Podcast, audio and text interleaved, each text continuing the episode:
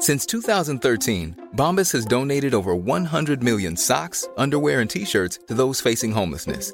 If we counted those on air, this ad would last over 1,157 days. But if we counted the time it takes to make a donation possible, it would take just a few clicks. Because every time you make a purchase, Bombas donates an item to someone who needs it. Go to bombas.com slash ACAST and use code ACAST for 20% off your first purchase. That's bombas.com slash ACAST, code ACAST. Ever catch yourself eating the same flavorless dinner three days in a row? Dreaming of something better? Well, HelloFresh is your guilt free dream come true, baby. It's me, Keke Palmer. Let's wake up those taste buds with hot, juicy pecan crusted chicken or garlic butter shrimp scampi. Mm. Hello Fresh. Stop dreaming of all the delicious possibilities and dig in at HelloFresh.com. Let's get this dinner party started. Quality sleep is essential. That's why the Sleep Number Smart Bed is designed for your ever evolving sleep needs. Need a bed that's firmer or softer on either side? Helps you sleep at a comfortable temperature? Sleep Number Smart Beds let you individualize your comfort so you sleep better together. JD Power ranks Sleep Number number 1 in customer satisfaction with mattresses purchased in-store. And now, save 50% on the Sleep Number limited edition Smart Bed for a limited time. For JD Power 2023 award information, visit jdpower.com/awards. Only at a Sleep Number store or sleepnumber.com.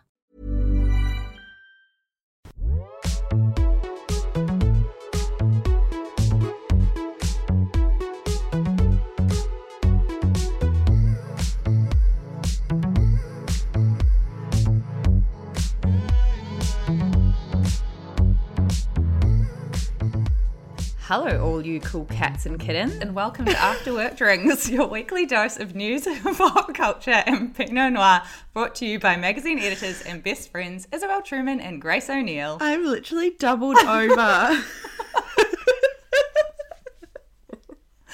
that was such a pleasant surprise. How are you? Carol, I'm I'm good. I'm, we were just talking before we started about how we're both horrible hermits and actually really thriving in the isolation tank. I love isolation. It's so good for myself. Like it really suits my personality to just never go outside again. And I also, I was saying to Grace, I can just fill the day doing literally nothing and not be bored at all. And I will wake up at eight in the morning, go for a big walk, and then I come home and look at the time and I'm like, what, look at that, it's 7 p.m. Time to go to bed. And here, Izzy, it's so nice now because they've got daylight savings in, so it's still sunny at like quarter to 8 p.m. So you just look Yeah, down all of a sudden nice. and it's 7 p.m. and I'm like, oh, it's another day of not doing very much. yeah. Nothing. I know, note. and I've been finally getting back into working out for the first time in four months, and just being able to do. So I did that Pilates workout that we, um, that Laura from Wild Pilates made for our Instagram yesterday, and it hurts. Hurt my butt. Yeah, it's intense. Me and so me and Zach have been doing yoga every day, which is horrible. Couples Jade. yoga, very jade. And um, some of the ones are just crazy. Like so, sometimes we're just scr- Mona Godfrey, who I just keep talking about, is my yogi guru. Um, and she will just make us do a little maneuver, and we're just screaming at her through the screen. Because it's really hard. It's insane. I find yoga, I can't get into yoga that much. I used to do it so often, but I would do hot yoga, which I think I like more, but I just my brain won't slow down enough for it. But I've been doing barre Ah, classes, and it's funny because um, I got into barre classes for literally the opposite of Jia Tolentino's plan. So basically, in Trick Mirror, she writes about how barre is this crazy cult made by this crazy woman, um, and made with the these crazy ideals about getting a woman like the perfect body. But in two of her different essays, she mentions barre as being the devil. And I'm like, God, I need to try this. I know. I was like, this sounds great. This is the best selling um, marketing campaign for barre I've heard ever. Yeah, because she was talking about how she was like like no other crazy fitness thing has taken off as much as barre has. So you have little reformer Pilates studios and boutique different things for Pilates and yoga, but barre has become this huge big worldwide cult. And I was like, oh my God, it must be bloody good then. I'm going to do that. People just get this is what I keep hoping will happen, and it's just as of yet never happened. But people keep saying to me, You'll find your thing and you'll just love doing it. But I think it's a lie. I think some people find their thing and love doing it, but I think the vast majority of people slog through exercise because it makes them feel good afterwards and don't enjoy a minute of it, and it never becomes anything uh, more than a chore. But they just do it anyway. Yeah, I feel a bit of both. Like I hate running, and people say that to me as well. They say once you get you you get a runner's high, and once you find your groove, and once you can run without be feeling puffed, when you actually get into a rhythm, you'll like it. And that's just a complete lie for me. I will literally be running down the road, not puffed, not sweaty, listening to a good song, and I'm just completely, and then I'll go to myself, okay, look, you've got this. You're just running, you're fine, you're not puffed, nothing's happening. And then I'll literally just stop, and I'll just stop dead in the road. I'm Yeah, like, what the fuck? How did you just stop? I know, but it's not. I hate it. It's no fun. So, but I do love, I do love reformer Pilates, and um, I actually really like HIIT classes because they just distract me. I think I don't even really notice that I'm doing them, and then I, I. So the other day, my friend and I, um, as you guys probably would have seen, we've got uh, friends of the podcast taking over for the next. 30 days of isolation, and we've got some goodies in there. It's so cute. It's like the love calendar for the pandemic. So each day you get I a little know. treat. And I love how so we've mixed it up. We have so the day this comes out actually, we have Jasmine Dowling taking over, which I'm really excited about. And then we have Kirsty Godzo, who's taking over from New York, and she's probably going to kill us with all her hot sauce burpees. And we have a breathwork and meditation class coming to Instagram TV, and beauty tutorials from magazine beauty editors, and cooking classes, and more workouts. And we have someone doing tips for um, occupying toddlers in isolation. We've got it all. We've literally got everything and you just got to tune in. We did ourselves as the first two and um our friend Jake messaged me because I was the first one and he was like obsessed with you doing a takeover on your own podcast like narcissistic and I was like god it is isn't it?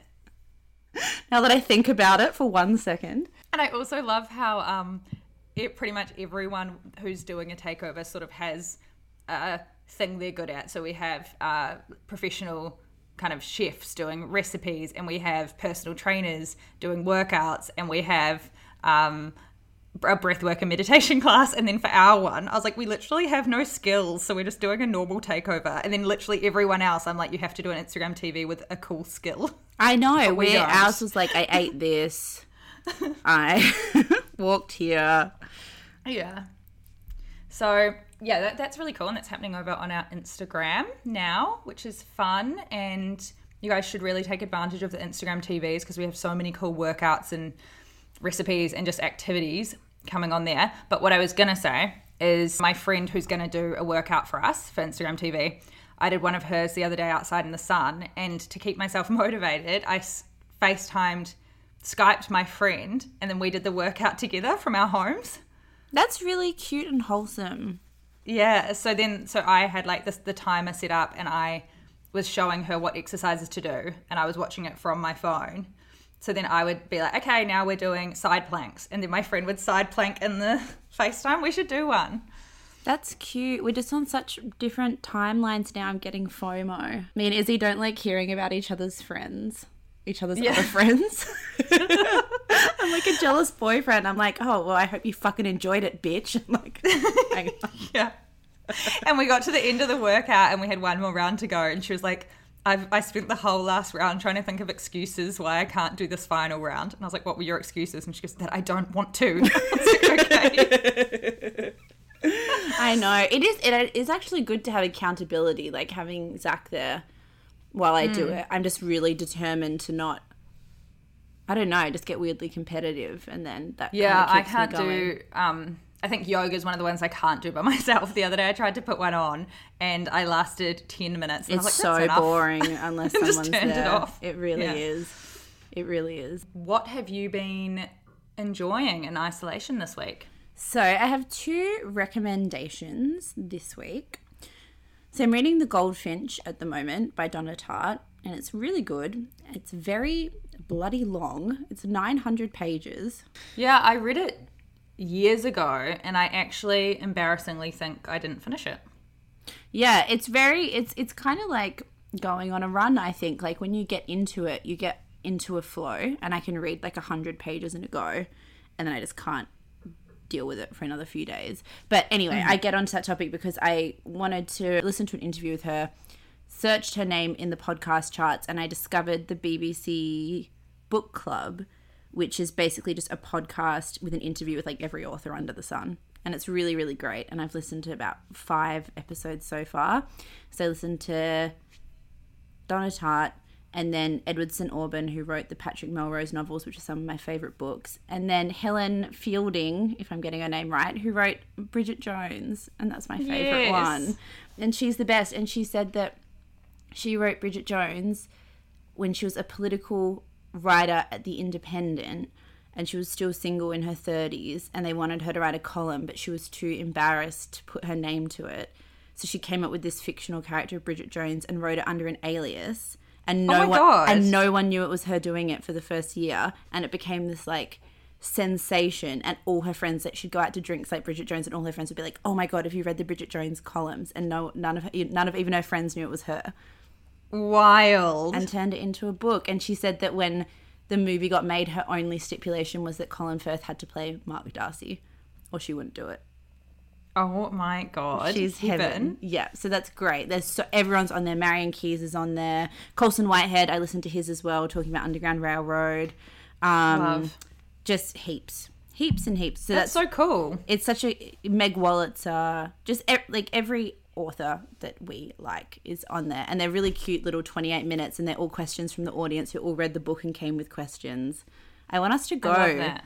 when because you can go to a live recording when you get back. Um, so I loved that. And then another thing I've been reading is that Lena Dunham's writing like a serialized novel, part by part, for Vogue during the isolation. I Have you saw seen that. this? Yeah. Yeah, um, Hannah sent it to me. I haven't read it yet. Is it hilarious? It's just very cute. It's very Lena Dunham.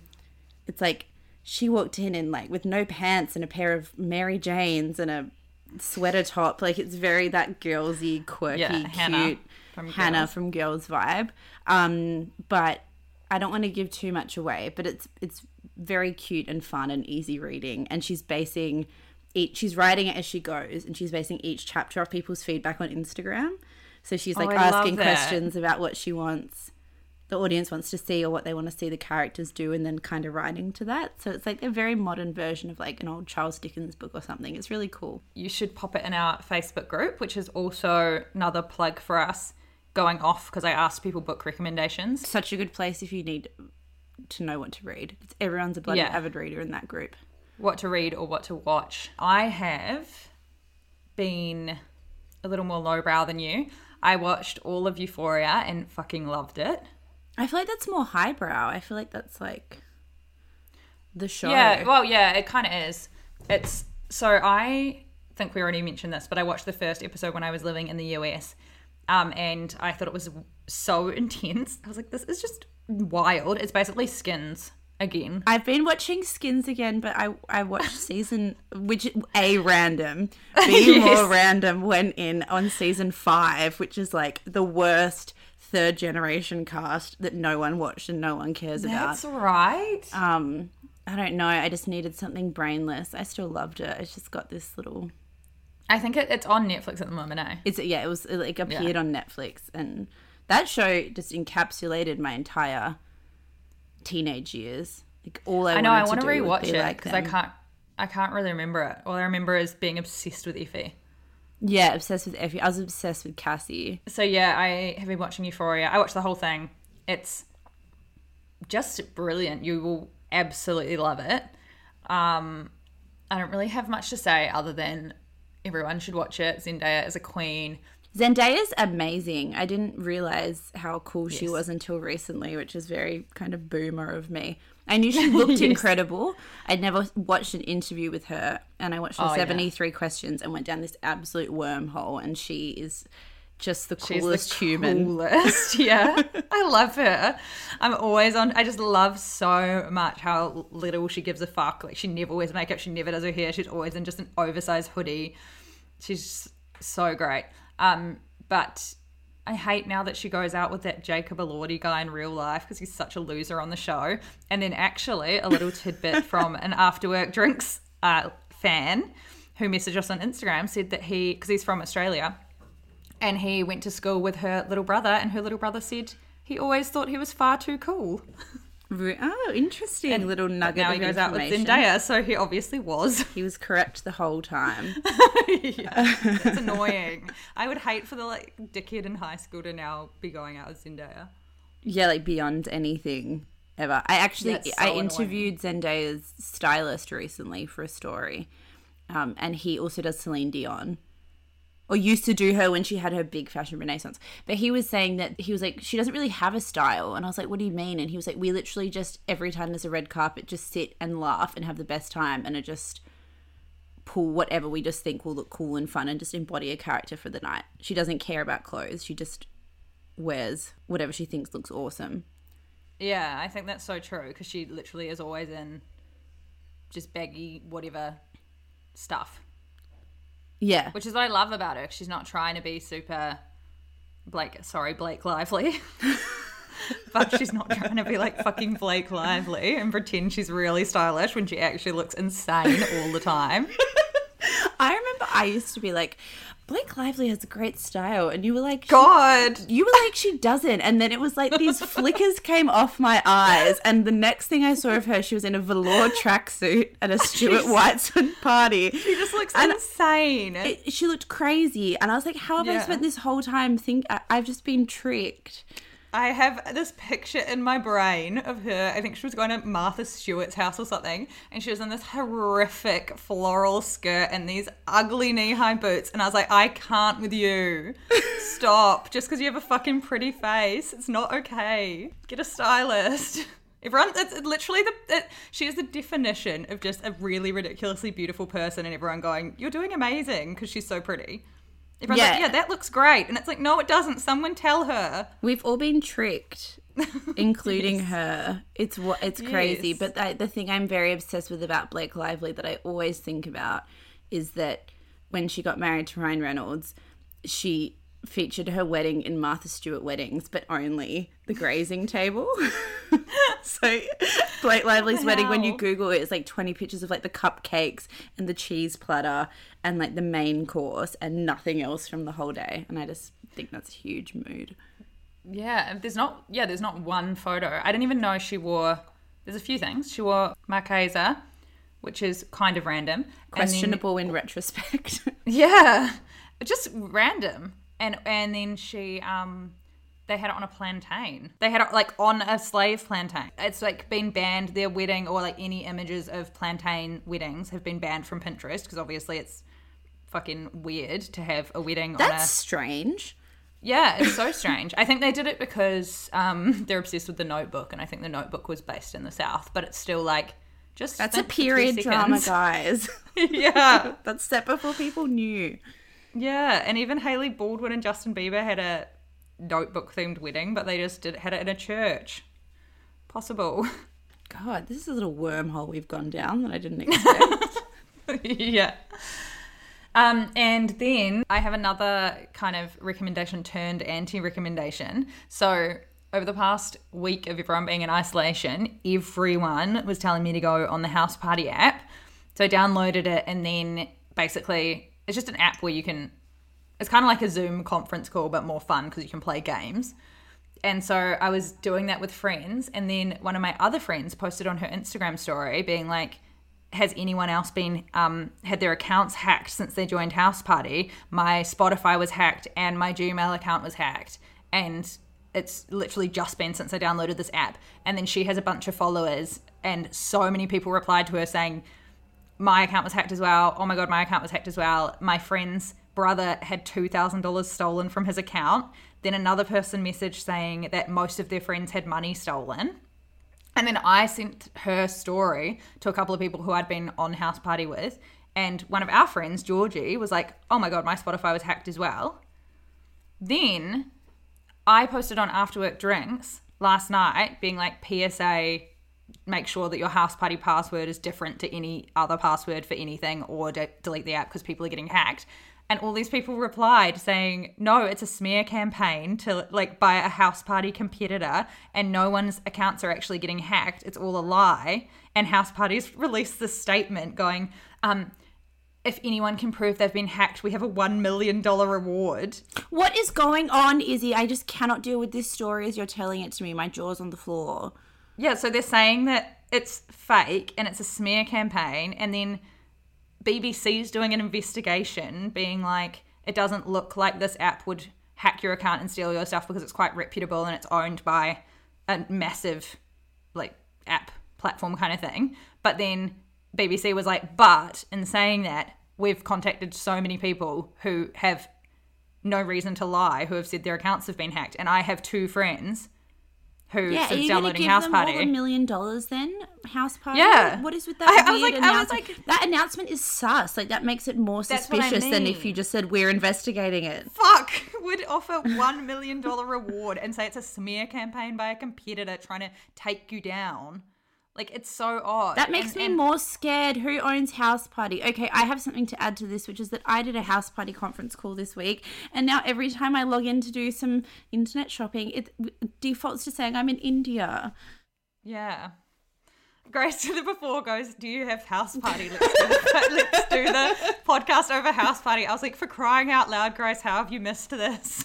I was like, what are you talking about? I found it really useful. Even last night when I posted it on After Work Drinks, people were replying, being like, No, no, it's been all over the news. House parties saying it's not true. And I was like, They're fucking liars because I know two people whose accounts have been hacked since downloading the app. It's not a fucking coincidence that everyone in the world is having everything hacked the minute they download House Party. I'm frightened. But I just find it weird how they security software people are saying they can't see how it's it is hacking people, but then I literally have friends who have been hacked since downloading it.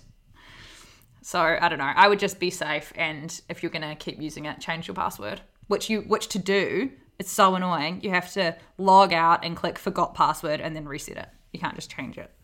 Okay. Big PSA. God, I'm feeling stressed about that. I am. I know. My brow is very knitted right now. One million dollar reward. This isn't the mafia. And I'm going to hack your account so you can prove that um you've been hacked and then we can split the reward money. I know. I was actually proud of myself because I always use like a random password for all of those random kind of apps. So it was never going to be the same as anything that they could hack. But then again, I got hacked. My Deliveroo got hacked um, like two weeks ago, and these people in Milan were ordering all these chicken burgers to their house, and I was like, "Stop!" And I was contacting Deliveroo, and I was so desperate for them to not get the chicken burgers because it was just going to ruin my night if they actually got away with it. And so I was, I was like calling Deliveroo on 15 different cell phones. And one of them was like, "The order is out for delivery." I was like, "Stop!" Stop that man on the moped Yeah. immediately. They spent- These they are spent, illegal uh, burgers. They spent 100 euros on two different orders, so like 200 euros all up on all these chicken burgers and stuff on my card. Sorry, that isn't funny. That's just It was so Crazy. funny. I was like, "What the fuck is happening?" It was just goes an, an address has been added to your account, and it turns out that Canva, you know that photo yeah. um, thing, Canva had been hacked last year, and that's where they stole my details from. right. So it actually is much safer. Sorry that I'm just this boring tech nerd tonight. It's much safer to not have your card details on delivery and just to do the Apple Pay thing. yeah, I do the Apple Pay And you double tap, Been yeah. Giving that a good fucking thrashing in the last two weeks. Jesus Christ. Since I taught you how to use it. yeah, no, the, the Deliveroo app. Oh, well, they don't have it in New Zealand. That's upsetting. They have no Uber Eats. They've shut everything. So you literally cannot order takeaways now. You can get a lot here still. Yeah, there's nothing. So people who can't cook, aka me, are dying. Send help. I'm like toast again, I guess. Um, let's get on to the main topic. Well, this mm-hmm, isn't the main mm-hmm, topic, mm-hmm. but the, the main topic, which is Tiger King, which we both watched. There's so much to say. So everyone would have obviously heard about it, but it's a Netflix documentary series, which is just the whole thing is wild. I don't know where all this footage came from over the years. It just gets more and more wild. Imagine Um, sitting on that for five years and just be, you would just be like, when is this shit going to end so I can just release this? Because you would just know that it was going to explode. So it is focused around these different big cat zoos in the US. So in Oklahoma, there is Joe Exotic and his zoo. And then in Florida, there is Carole Baskin and her big cat zoo. And basically, Joe Exotic and Carol hate each other. And there's all this drama around them. And then it just turns into a murder plot twist very quickly. It's the most insane. I think the first the first episode I feel like was one of the most insane pieces of footage I'd ever watched. And less about Joe Exotic who is insane, but mainly just the fact that in in America it's basically not illegal, aka it is legal to own tigers and lions and bears Yeah. as as domestic pets essentially. I found that stuff like I f- didn't watch it for a little bit because, as everyone knows, I'm so animal obsessed that I knew it was going to make me really upset, It and it did make me really really upsetting, upset. yeah. yeah. You don't really see anything, but it's still horrific because they're locked in cages the whole time. Well, it's bas- basically the whole premise is is that you've got Joe Exotic who's got this crazy ragtag, horrible looking. I just I just do not understand those tourists who walked in there and were just doing these like lion shows. Everything looked so shambolic that it just seemed like it was about to fall apart at the seams. I would be terrified Yeah. if there were 270 tigers roaming around with like a bit of chicken wire between you and them. Anyway, Joe Exotic was breeding tigers because you would make lots of money from letting people pet baby tigers.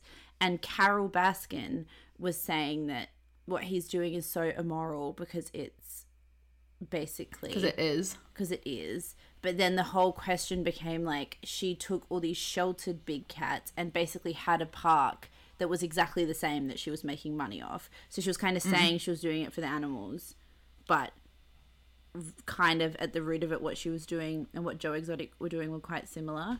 So what you had And was it is wild as well because she didn't pay any one of her volunteers, and she had volunteers who've worked there like 12 hour days, seven days a week for five years. And For the only way they years. get any recognition is by going up in volunteer kind of Shirts. colours.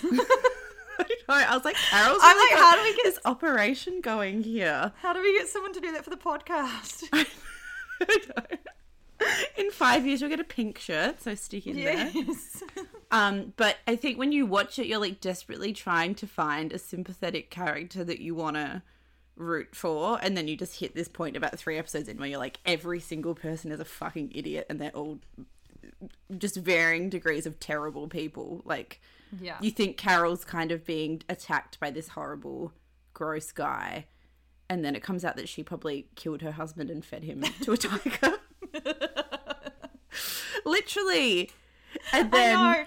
I love it so much when um Joe Exotic. I don't want to. I'm very conscious of us going on a tangent for people who haven't seen the show, but also I feel like everyone should have seen. I feel like everyone's seen this show. when Joe Exotic runs for president, Amazing. it's just the funniest plot twist of my entire life. I was like, "What is now happening?" And I t- messaged it to Grace, and she goes, "Yes, Zach had heard of him because of his presidential run." Literally, Zach goes over and I'm watching it and he leans over his shoulder and he's like, I know that guy, Joe Exotic. And I was like, pardon? and he was like, he ran for president. No, actually, you put that meme up of him oh. on After It Drinks, which is one of the funniest things I've ever seen. And then Zach was like, that's from his presidential campaign video. And I wasn't up to that episode yet. And I was like, oh, pardon? And that's where he knew it from.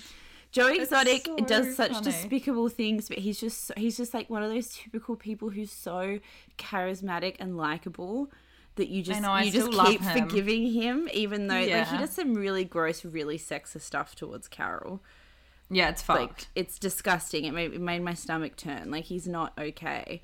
But No. then he'll just wear his crazy snakeskin jacket and he'll just be posing with a baby zebra or something, and you just like him again. You just can't help I it. I know, and I love how he um just felt he married two men, so he had two husbands, and both of them were straight.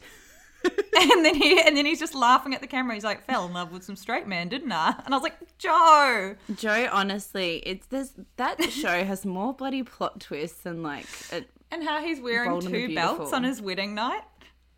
He yeah. has two belts on when they get married. I'm like, why? that wedding uh, it's just all so crazy and then that horrible doc antle this is what i mean how so much goes on so that doc guy he is so sinister he makes my stomach turn i hate him so much and he's basically running this weird tiger sex cult and then it turned out that he so right. he's and he's worked with all of these famous people and then someone uncovered footage of him with a tiger when Britney Spears was doing her snake slave for you performance. I know. He- Like this is what I mean, like the crossovers in life are just just too insane to deal with. So crazy. And I really hope that the documentary means that these laws will pass. That's so fucked up how many tigers are living in captivity in the US. It's so upsetting. I want to be a proper Carole. I think Carole uh, this is I I can't, I don't know how to check this, but I I'm 99% sure that Carole went after not me like kind of me once because we did a story when I was ill. this is crazy. That's like a when Samantha Markle went off at me.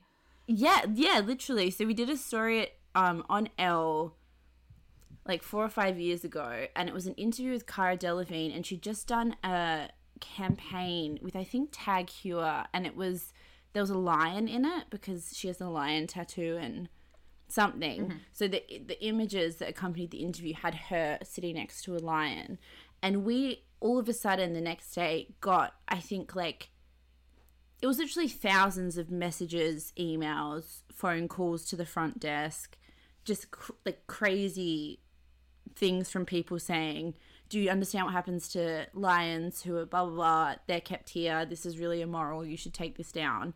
And it was just this days long crazy situation where like the Edco was getting phone calls every 20 minutes. Everyone was getting personal emails. And we realized that someone had shared it to this big cat rescue. I don't know if it was actual big cat rescue, but I think it was because they had like 2.3 million followers. Oh my god! and she posted it, and I, her. f- I think it was fully Carole. That's crazy. Isn't that wild? Yeah, we need to like. You could literally go on the Facebook and search for that. see if I can find, find it. it. I might go have a look. Yeah.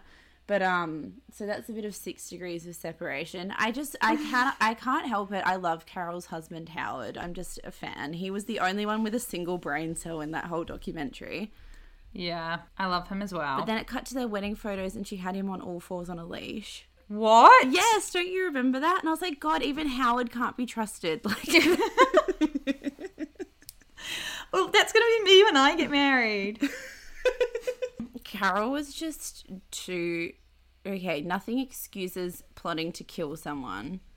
Although I just don't trust those shady Las Vegas characters either. I don't know what I believe. Anyway, inexcusable what they did to Carole. But I find the funniest part like Joe Exotic having a huge thing over Carole probably murdering her husband, and then he's just trying to murder her. That's what Joe. it's it's so just scary how crazy everything is. Did you see that meme that someone put up on our account during a takeover and it was like um Donald Trump because he's obviously in so much shit at the moment and he was like release the tiger documentary. yes. And then the whole world just fucking forgets about coronavirus for three days. it could not be better We're timing. so gullible. I know. I need another tiger documentary. I need another Joe Exotic documentary. I my th- my second character, the only other character that I really loved was the reality TV producer with the hat and the cigarette and the mug. Yes. he was Yes, great. love. I loved him. He was so normal and funny, and just cool. And I felt really sad for him because Joe burnt all his footage. Joe basically realized that a lot of the footage that he'd captured was unflattering, so he burnt the shed containing all the footage to the ground. I know. And then he and then he was like, "Who did that?" it was Carole. Carole trying to accuse Carole who lived in another state. And finally, when um my favorite part of the whole documentary was when Joe was pretending to be in Belize in Mexico, which is still on his current Instagram, which is still active. and he was so obviously with his new husband Dylan, like in their backyard, and he was like hashtag Mexico, hashtag Belize, and it was like a really zoomed in picture of them in a pool or something. Oh my god. Oh yeah, so that's a bloody great show. I'm broke as shit. I'm not changing the way I dress. I refuse to wear a suit. I've had some kinky sex. I have tried. Life is full of awesome what ifs, and some not so much, like unexpected medical costs. That's why United Healthcare provides Health Protector Guard fixed indemnity insurance plans to supplement your primary plan and help manage out of pocket costs. Learn more at uh1.com. Quality sleep is essential. That's why the Sleep Number Smart Bed is designed for your ever evolving sleep needs. Need a bed that's firmer or softer on either side? Helps you sleep at a comfortable temperature? Sleep Number Smart Beds let you individualize your comfort so you sleep better together. JD Power ranks Sleep Number number 1 in customer satisfaction with mattresses purchased in-store. And now, save 50% on the Sleep Number limited edition Smart Bed for a limited time. For JD Power 2023 award information, visit jdpower.com/awards. Only at a Sleep Number store or sleepnumber.com. So, we have a special treat for you this week. As you know, we are very, very passionate about sustainability in fashion, which we've talked about a lot. And earlier this year in London, we caught up with Maggie Hewitt, who is the fashion designer behind the New Zealand powerhouse label Maggie Marilyn. Maggie Marilyn launched in 2016 to kind of overnight immediate success, launched on Net-a-Porter. They've since been they've literally dressed everyone Meghan Markle, the Duchess of Sussex, Michelle Obama, Kylie Jenner, Selena Gomez, Chrissy Teigen, like the whole remit of every celebrity. And Maggie is a wonderful, lovely, funny, intelligent, kind, great human being who loves the podcast. So Yeah, we we're love her mutual especially. Um, so we had her into the studio and had a big chat with her, and we'd been sitting on this for a couple of weeks, and we just re-listened to the audio and thought it was the perfect time now because so much of what she's saying is kind of relevant to existential fears we have and things that we're all thinking about. And we also think it's quite important at this moment in time to promote local brands who are doing fantastic things. Yeah, and so since she started, Maggie's whole focus has been sustainability. Uh, right from when she first launched in 2016, it was her reason for starting the fashion label. And as we talk about in the interview, we touch on how when she started, no one even cared about sustainability and how it's become such a massive thing now.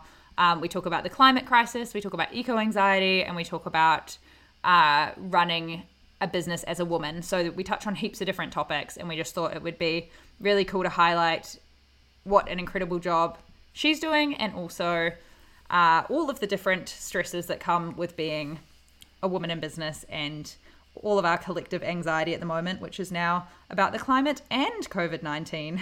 Yay. but yeah, please enjoy this chat. We absolutely loved having it. Oh my god, you look so fucking You look cute. absolutely Oh, I have an event tonight, so I'm having to like wear my event outfit all day, which feels a bit weird. Very chic. It looks gorgeous. Thanks. This is new season. Oh my god, I love that. It's cute, eh? Yeah, it's so nice. Yeah. So good. I was reading actually on Vogue about your new season and about how some of the pieces start at like $65. Is that right? So we just launched a new line called Somewhere in November last year. So it's different, separate to the main line. We're just selling it direct to consumer, not wholesaling it. Um, but yeah, we worked on it for about two years, and uh, nothing is. Should I do like Australian dollars, pounds? Like, what are we doing? Just here? do dollars, like Australian like dollars. Yeah. Australian dollars. So yeah, nothing's over like 400 Australian dollars. So Yeah, it right. starts at like yeah, $65 singlet. And to- we talked recently, I interviewed Maggie recently on the phone for a piece, and you were talking about why you started somewhere, and it was because basically. Yeah, basically, sorry, we talked about it. yeah. Yeah. basically, you would have so many people emailing her Yeah. and trying to contact her saying, I love everything about Maggie Marilyn. I love why you created the brand, and it's so sustainable, and I want to be a part of it, but I just realistically can't afford uh, to spend $400 on a dress. Yeah. And so, somewhere, this is why they started somewhere. Yeah, but this is the whole thing, I think, because you have people obviously who identify with the values of a brand Yeah. and want to invest, don't want to buy fast fashion, want to invest in a brand that they think matches their values, but the Yeah. price point kind of tends to be three dollars at H and M or four thousand dollars at the Row. You know what I mean? But when you're making something down the road in New Zealand, it's gonna because your stuff's made in New Zealand. Yeah. So the gonna be- labor costs are higher for sure than manufacturing, um, you know, in a third world country.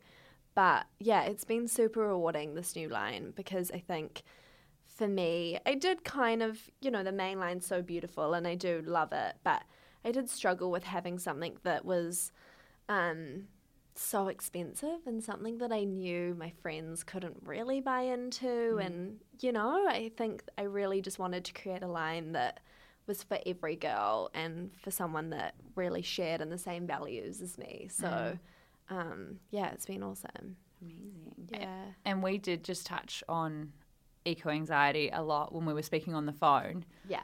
Um, and we've just done, a, a, we just talked for ages, but we've done a climate change episode recently. Yeah. And I know you've listened to that. So good.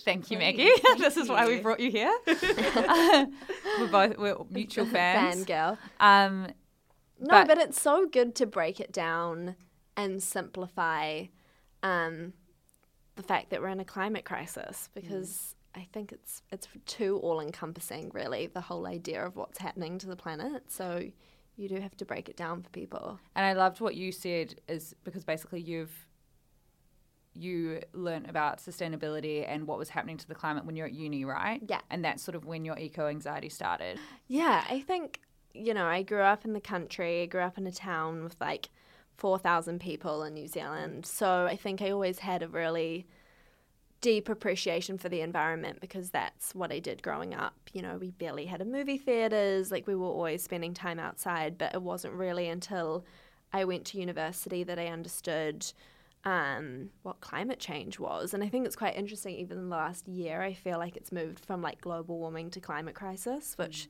um, yeah, is crazy. But um, rebrand. yeah, which I guess it should be because we are in a crisis. Um, but yeah, I was lucky enough, I think, to go to a university where sustainability, it wasn't actually called sustainability back then. Maybe like it was called eco fashion. I feel like sustainability is actually quite a new buzzword. Um, but it was a big part of our course curriculum, and it was just something that the more you learn, the more you can't turn a blind eye um, to the point where like our very first lecture when I walked in in my first year was about like Nike sweatshops. And I had no so idea. I was literally wearing my Nike sneakers and I had no idea. I think you just don't know what you don't know. I mean, it's not like you're going to randomly start YouTubing Nike sweatshops, but um, yeah. And you don't know because people don't want you to know. Exactly. Exactly. The industry is so secretive. So um, yeah, it kind of pulled going to university. I guess pulled back this very like unglamorous curtain of really what fashion was responsible for. I think it's interesting because I interviewed Stella McCartney recently. Oh, amazing. Bazaar, Cool. And she was talking about how when she launched, people people literally thought she was a kook. Like people made fun of her. They thought it was like weird and crazy and new agey and hippie. Yeah. They weren't Especially to be in the luxury sector for her and not use A leather. hundred percent. And Yeah. now it's it's kind of come full circle where she's Yeah. now being hired by LVMH Yeah. to teach them about how sustainability. But I'm interested for you because you launched at a time where it wasn't easy or trendy or Yeah. the cool thing to jump on to be sustainable. It was hard slog. You had Yeah. to explain it to manufacturers and wholesalers. Yeah. So can you talk about deciding to do that at a time where people maybe didn't really get it? Yeah, I think like any business, as cliche as it sounds, it's usually born out of um it's there was nothing in the market clothing wise that I wanted to buy into. I think I got to the point where I was like I can't buy new clothes anymore because I know too much about what the fashion industry is responsible for. So um, I'm gonna have to start my own brand and start go back to basics and understand the supply chain and understand how I can create um, a really good product. And so, yeah, there was a blissful naivety in that, I think, not really knowing um, how far away we were as an industry from embracing the conversation. Like, even though we only launched three and a half years ago, um, yeah, when I first launched, meeting with editors, meeting with buyers, they really didn't care at all that that was a part of our um, mission as a brand or our values. It was like, okay, cool. I just want to talk about the clothes, and you know, I feel like I have some great quotes from, I won't name names, but from certain editors and After we stop recording. and buyers, Yeah, yeah. From lim- them literally being like, you know, no one cares about this right now. Like, Mm. we're not interested in talking about it to our customer. We're not interested in talking about it to our readership. Uh, which is wild considering sustainability is probably the biggest buzzword or was the biggest buzzword of 2019 in fashion. So And also the frustration of it's like you have the power to dictate what people care about if you're in that position of power. So it's you, you, saying no I one know, cares. and it's, it's, like a you bit can help people care. before the egg. You know, like if you want customers to make more informed decisions about what they purchase, you then have to inform them first. Whereas, you know, editors and buyers weren't willing to inform their customers. So, um, yeah, it was tricky. It was. It feels like it's been ten years Yeah. because it's been a slog. That's and I, sure. I loved what you said to me is you said when you started out you felt like you were screaming in a glass box and just no one was listening Yeah. and that's something that i've felt more recently than you Yeah. where learning more about climate change especially off the back of the bushfire crisis i was very Mm. open in the climate change episode where i was like yes i've always loved animals i grew up on a farm as well we're going to talk about sheep after this for ages A lot of New Zealand. um, yeah, Maggie, before we started recording, said um, her stockings are hoary, and Grace was like, "I don't know what that means." So it's a New Zealand quote. it's a New Zealand. thing. Um, but yeah, I was quite open in the episode that I didn't know enough about the climate, and I felt I feel now just so stressed out all the time, Yeah. and kind of like, why is no one else? I know other people are stressing out, but why are we not all Yeah. stressing out? And how do you kind of how do you deal with that? cope with that on a day to day basis. I mean, I think like anything, you have good days and bad days. I think I have days where, um, when I'm traveling, I meet with amazing, like minded people and I feel um, like re energized. I, I think you meet people and you're like, okay, there's lots of people fighting the good fight. Uh, and then sometimes you step outside your bubble and you realize that you know 90% of the population's still shopping at H&M and still thinks like has no idea about um, you know the negative effect that fashion has not only on the environment but like all the people involved in the supply chain and the animals and um, yeah i think it, it feels uh, i don't know if you've read david wallace wells book but i always i feel like i'm like a poster child for him. No. um, it's called the Un- uninhabitable earth and it's yeah probably uh yeah one of the best books that i've read in terms of like the climate crisis and just understanding and he talks about it being this thing that is so all encompassing that like our human minds can't even wrap our heads around the fact that our lives might be completely different in 12 years time you know? I think that's it, and I think, I think a lot of it is people feeling hopeless Yeah. and feeling like they can't do anything about it. So even though you want people to feel stressed, and even Greta Thunberg's Yeah. one that always says that she's like, I want you to feel scared, but it's like at the same time you don't want people to feel so stressed, like you say, Grace, that Yeah. they feel like they can't do anything You're about pa- it. You can get paralyzed by fear Yeah. to the point where you're so scared that Yeah. you just literally feel like you can't do anything. so yeah, so what's another plastic bag?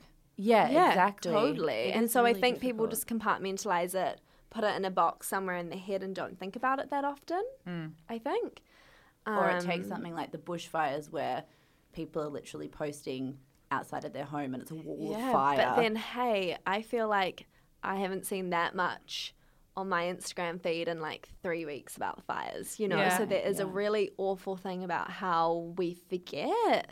Compassion and even compassion fatigue and just even you know we'll do these marches and we're all up in arms and we're all upset and yeah the whole country is burning but then the government's not making changes and that pressure kind of just lifts mm. so when the, now that the fires the fires, fires are finally under control now for the first time i think this week Yeah. since they started Yeah. and but the government hasn't made any changes and now they're not like if the pressure's off the pressure's off you know And that's the worrying thing about social media because it's so good for drawing attention to things, but the nature of it is so like fleeting. totally. That when it was all over social media, I just had this niggling feeling like this is great, but the thing with being hot on Instagram is that you're not hot five minutes later. So it's kind Yeah. of that how do you sustain people's interest? yeah I don't know what the answer is. me neither I don't think that there's a perfect answer, and I think f- for me and my team, um, you know, we go through huge highs and lows, to be honest. I think um, a lot of people might look at the brand and be like, oh,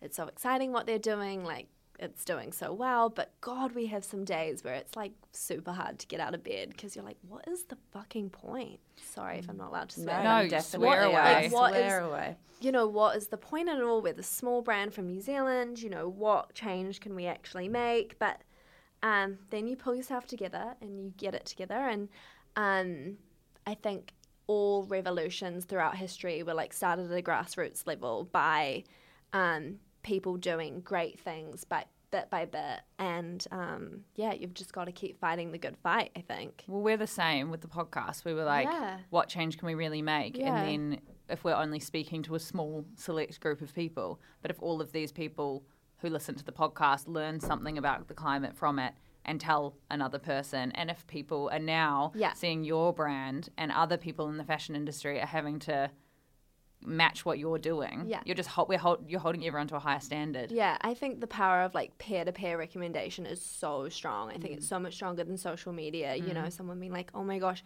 have you heard so and so's podcast? Or if you heard this brand that um, they're doing this, you know? I think it's really powerful. And when you talk about your brand, you have dressed Meghan Markle, Michelle Obama, and you started in what, 2016? yeah. So I guess to, to move away from it, anxiety quickly, well, On a lighter note. quickly, uh, how did it feel to have that success so quickly? And kind of what's your relationship with success like now, which is something we, we talk about quite a bit. Oh, I feel like, um, firstly, I mean, having amazing people like, um, you know, Michelle Obama and um, the Duchess. Do we even call her the Duchess anymore? We, we Duchess can call her the Duchess. Yeah, yes. okay. Um, um, where the brand is so incredible, um, especially because of what they stand for. But honestly, I think for me, I get so much joy when I just walk down the street and see a complete stranger wearing the brand. Like, there's nothing like that. Someone that's parted with their hard earned money and hopefully came and bought the brand because they share in our values. I think we get that a lot that people don't just buy us because of the product. Yeah. It's um, it's if you know it's the pro- the fusion of the product and our values. Um, and in terms of success, I think I'm always looking ahead at like what's the next thing. I think um, We're the same. I, I never get to the point where Never I'm like, okay, cool, yeah. I'm satisfied with where I am. I think I'm definitely my own um, harshest critic, and yeah, nothing's ever as perfect as what it seems. You know, we're a young brand with lots of challenges, and so sometimes um, we're just so involved in those challenges on a day to day basis that I'm not really looking at like, oh my gosh, we've done this, it's so great. Um, yeah, I'm always on to the next. Mm. Yeah. And we're pretty ambitious as a brand. Like, I really want to change the fashion industry. So Mm. I keep looking ahead like, shit, we've just got so much more work to do. Yeah. I feel like when you are looking at it every day, because people from the outside would look at you, gorgeous, business owner, dressing Michelle Obama, who is. Stocked in every bloody stockist on the planet. But Vogue runway covers you every season. but like, there's times where I like fetal position crying in the shower. So, oh, same. so like, We've all it's not there. all rainbows and sunshine at all. Like, it is so, it's so tough being a woman in business, being a young woman in business, and then also trying to change an industry that just has um, so many old notions of how you should do business. Like, God, fashion seems like it should be something that's progressive, but it is not a progressive industry at all. Um, so, yeah, it's tough. Do you find it even more tough being in New Zealand? Oh, absolutely. I think geographical isolation feels um, lonely at times because you don't really feel like you have a community around you that's supporting you. I think that's something that I really admire in New York and London. I think there is an amazing sense of community amongst designers. I mean, obviously, maybe there's a little bit of underlying competition, but I think all in all, um, especially new wave of designers, all really want to support each other. Whereas I think in New Zealand, uh, you just feel so removed from that world. Yeah, and I think in New Zealand as well, it was something I was saying to Grace, because it's so small, it Yeah. really is that kind of fight for your life. Oh, and there's such a tall poppy Mental- syndrome, yeah, which you would both know about. It's the same in Australia as well, you know. Yeah, Um, and you just you feel like there's not enough room for everyone, even though there obviously is. But it's something we've talked Yeah. about a lot. When I was there, I- it felt really kind of isolating in terms of try, trying to work in the media there. It Mm. felt like no one was. People. I went to a dinner once, and uh, another editor made me cry at the table. No. That's how mean he was oh, to you'll me. have to tell me who it is later. You'll be surprised. you you literally definitely know who it is. Um, yeah, I yeah, I feel like the lack of community that we have down there is um yeah, isolating. You don't feel like there's anyone to talk to and that is going through the same problems Mm. as you, I guess, because we're a global brand and dealing with um, big global retailers and that sort of thing. Um, yeah, there's no one that you can be like, hey, can I can I have coffee with you? And are you having the same issues with this asshole retailer? Like, um, so yeah, it's hard. Yeah, it's funny as well 'cause with us, we were talking last week. We are so supportive of each other, and we just want each other to do well. Yeah. But But we're it doing is like the exact the same exact job. same like job. we could be competing for jobs that we'd rather say, you take this one, this is perfect for you. What about this one for you? And we just want to divvy it up, and we prioritize our friendship so much more than yeah, knocking out the next goal or But hitting maybe the next thing. But there's just preconceived notions of that for women because for so long we were fighting for such few jobs in Exactly, industries, you know, that I think um, maybe it's just, yeah, a hard mindset and mentality to get out of. Yeah. But I think um, there's a place for all of us and there needs to be, you know. And the more of us that are successful, Yeah. the more of us that are going to be in those boardrooms making those decisions and making the rest of Absolutely. our I mean, lives even like fashion, you know, the amount of women that are in those top tier positions sitting in those boardrooms or are CEOs is so few, which Yeah. is crazy. even when the women same in- seem to have like all of the lower level jobs, Well, that that's are the paid same in Mags. is all women. Yeah, Yeah. it's crazy. But And- the CEO is always a guy. Yeah. Yeah. And Mags, it was literally when I worked there, the whole floor filled with women, maybe one Yeah. or two gay guys, yeah. all women, and then you go and look at the board and it's all Mm. men. It's so it's so funny. You just you look around, you don't even think one man works in the building, and then Men but the trying people to run an industry that they don't understand. Like they're not women. They're not wearing women's wear. yeah Exactly. I wanted to ask a bit because it's, I imagine it must be a bit of a conflict in that you want to create sustainable fashion, but you still have to make stuff Yeah. to create that, but And grow. and grow, and you can't you can't not be in the industry altogether because then it's not going to change. So how Yeah. do you kind of balance that?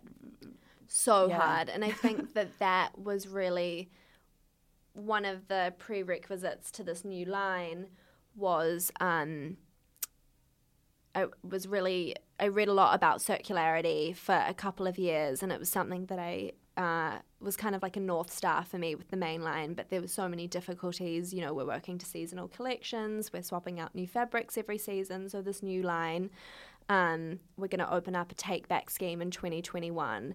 So when our girl's like done with her white t-shirt because it's got a stain on it, or she's worn it too much, it's got holes in it, whatever, um, we'll bring it back and then we send it to a factory in Japan and it gets shredded down um, into new yarn to be produced into new fabric and then produced into new garments. So I think for me that feels like a bit of a utopia where we can still um, aspire to growth and have a big business, but we are taking control of like the full life cycle of our garments. So not just producing all of this stuff and then thinking like where's it going after our customers done with it because the reality is no one keeps anything forever.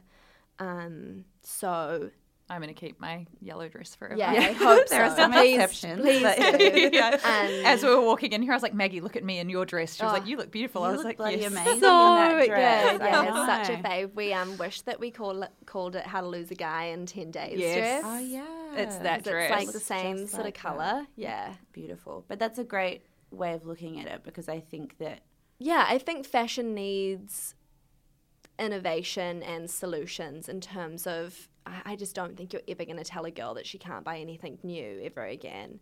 Exactly. I think that to me, when I made my mind up about that, was like, okay, cool. How do we find a, the most sustainable solution for continuing to put product out into the world? But and it's you funny. need clothes. Like you legally have to wear clothes, so it's like you need to yeah, have. but also yeah. fashion is empowering. I think that's one thing we don't try to um, tell our customer that it's bad or you should feel bad about Mm. wanting to look beautiful and buying a new dress. I think there's just this element of like fashion is so frivolous, so you're not that intelligent if you want to like partake in, you know, buying and wearing beautiful things, which is so ridiculous. I think part of why I studied a fashion degree and got into fashion was that it's this beautiful world of escapism where you can dream and be the best version of yourself and it you know you can put on a dress and feel like a total boss and And it's not like anyone doesn't know that feeling. Yeah. Every, everyone. Oh God, Guys would put on a nice Yeah. suit and feel amazing. totally And it's funny because we both work in fashion and we have for our whole careers. Yeah. But we both, we did this, was it on the New York Times, that quiz, Grace? I can't remember. We both did a quiz on what's your fashion footprint, and we both got the lowest thing possible because we shop consciously and we buy things that we know we're going to have for ages, and we Mm. Yeah, really put thought and effort into it, and we'll spend yeah money on something that's of high quality and that we're going to have forever. And even and so, don't own many things. Like Yeah. we both own probably like nothing. 20 things Yeah. each. Yeah. And Yeah. we're, share, we're sharing in Milan. I think that's the thing. There's a way to still partake in fashion but be a conscious consumer, right? Love the things that you buy, um, buy less, know what you're buying into when you buy into a brand, understanding if that aligns with your own values. So, yeah, I think we're definitely not in business to en- disencourage people to, to stop shopping. I mean, that would be, um, we would look like hypocrites. yeah, so I think people do always wonder that about our brand because of our sustainability mission, but um, it's more like how can we find innovations to yeah change the industry for the better. And it's also, this is a very weird segue, No, but I, love just it. found out who Lewis Hamilton's, um, what his whole vibe is, and he's vegan and he cares about the environment. know. Love him. Who knew? Love Lewis. I found that out a little while ago as well. Yeah, and I went on his Instagram the other day and I was just like, oh, I love everything that you are about. yeah. But people jumped on him and were like, you're a race car driver, Yeah. so you can't care about the environment. Yeah. And it's like, just let people do the best they can. Exactly. We've talked about this before where if you cut out every person who's done one thing that's bad Yeah. for the environment, you're going to have one person standing in a corner with a bloody placard. If he wasn't a race no car, change. if he wasn't a race car Yeah. driver, he wouldn't have 14.1 million fans to tell about climate to change communicate his message platform. to and yeah. be able to donate. Like I think he donated half a million dollars to Australia Wow, for the bushfires. amazing. And it's like you say, where people think that climate change is a sacrifice and is like consuming ethically is a sacrifice and is hard because they're told stop doing all these things you like, stop eating what you like, stop wearing what you like. Yeah. Whereas what you're saying and what the great message is, you don't have to change your personality. You don't have to stop loving the things that you love. Go You- live on a farm somewhere and yeah, give and up raise your chickens life. and wear quite a keen for that. sack Yeah. every day. Like you Yeah. can live the way that you want to be living and care about the things you want to care about. It's up to businesses to give an option yeah, that's totally. more And in line with changing you. your mindset about things. I think we live in a time of convenience Mm. where, um, you know, maybe getting Uber Eats right to your front door with plastic containers, like maybe isn't that necessary? You know, we lived without Uber Eats for a really long time. I can't remember that. Time, Um, yeah, you're like, yeah, it's great. It is great. But, you know, I think uh, even, you know, instead of shopping at your local supermarket, going, I don't know, do you guys have something called Bin Inn here? I mean, No, you know what, yeah, you know what been in. It's just big kind of Whole Foods. it's like a a- like a store where you would take your jars to fill up your rice or your pasta instead of buying it in a plastic package. I mean, there's just little things like that that take a little bit more or the time. farmers market on the weekend. Yeah, but um, yeah, it's not a huge sacrifice to your life. You don't have to stop making like spaghetti bolognese. You could just, um, you know, not buy it in a plastic container. You know? Agree. I think we just live in a time of convenience, and that's just part of living in a, a world that's so fast paced, but maybe um, something that should be a part of all of our jobs is slowing that down a little bit, like enjoying life a little bit more. I think is Totally. important. Cool. I feel like I want to wrap up so we can get coffee with Maggie. Yes. Shall we? I love it. Okay. Thank you so much for talking to us, Thank Maggie. Of course. We are Thank you for having me. you. Yeah. So fun. We're big fans. I love it. No, thank you for having me. Yay. Such a dream. Go check out Maggie's amazing clothes if you haven't already. We're sure you all have. You'll see them on my Instagram feed. yes, the yellow dress. Yes. The So yellow dress. The yellow dress. Thank you, everyone, for listening this week. Please rate, review, and subscribe. Um, another reminder that we have our closed Facebook group, After Work Drinks Podcast, which is filled with recommendations and chats. And we also have our Instagram account, After Work Drink Podcast. And for the next 30 days of isolation and potentially longer, we have lined up a whole range of different friends of the podcast who are going to be taking over with things such as workouts, recipes, cocktail making classes, we've got meditation classes, breath work, everything. So pop on to our Instagram and give that a follow, and hopefully it will help get you through the day. And we will see you next week. See you next week, guys. Bye. Bye.